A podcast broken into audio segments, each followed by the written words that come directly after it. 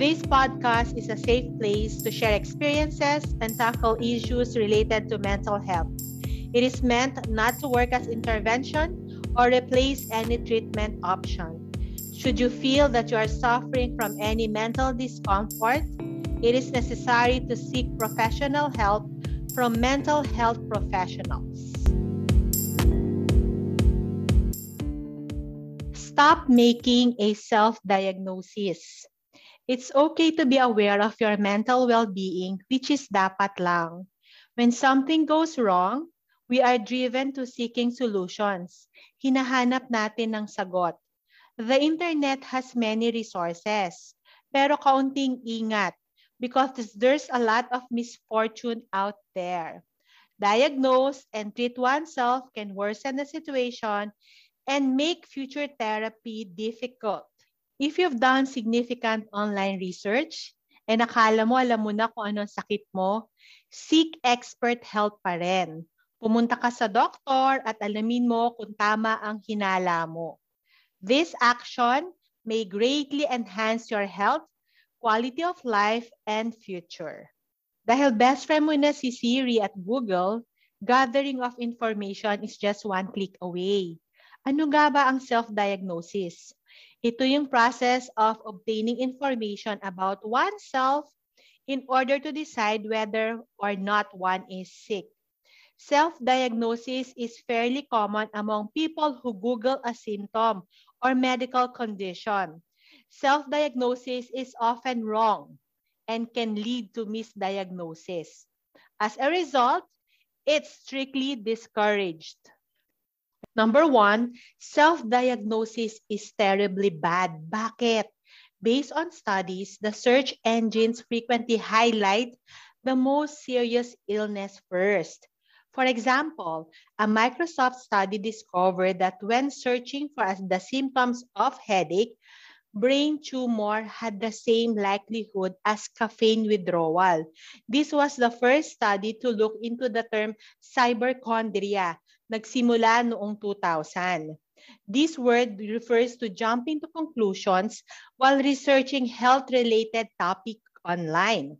The term cyberchondria refers to a person's anxiety about their health that is caused or worsened by searching for medical information on the internet.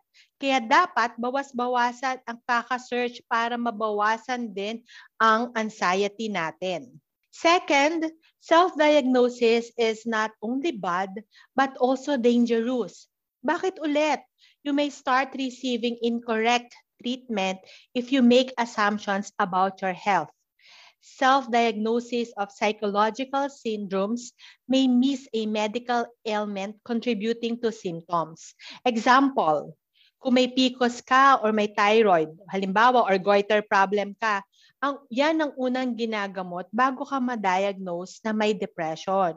O kaya akala mo meron kang panic disorder dahil lagi ka nagpapalpitate, yung pala meron kang heart or thyroid problem. Third, self-diagnosis can be deadly in some instances. For example, an increased heart rate, you might think na you are having panic attack. Yung pala, it's a heart problem. A doctor should be seen if you have any concerns about your symptoms. Meron kang pwedeng ma-miss out na signs na ang doctor lang ang nakakaalam. Kaya nga meron tayo mga laboratory tests. Some people assume that they have anxiety disorder because they feel paralyzed by anxiety. While it is true, anxiety disorders frequently mask serious depressive disorders. Kaya importante talaga na magpa-check up ka sa doktor. Kaya nga napaka-importante ang professional diagnosis.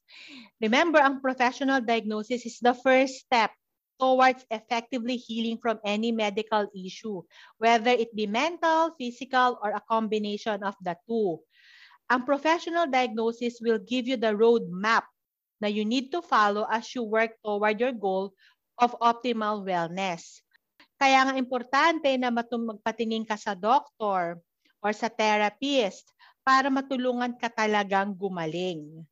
Okay? Yung iba natatakot dahil baka mahal, Uh, dito sa transcription notes ko, makikita ninyo kung saan makakahanap ng murang uh, doctor or um, mga facilities na kung saan pwede kang magpa-check up.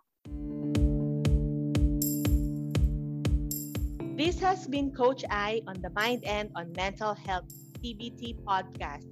Reach out to me by the Facebook group Meant to Matter, Meant M-E-A-N-T, and my Facebook account, Eileen Evangelista Ang, Eileen A-I-L-E-E-N. I borrowed the quote from Les Brown. You ask for help not because you are weak, but because you want to remain strong. The hurt and pain you are feeling is temporary unless you choose to dwell on it. Remember, healing is a slow process. It is a self-realization and it starts with you. This episode has been brought to you by Kids Hope Foundation Inc., Life Coach Group Advisor Inc., and Kids Journey Learning Center.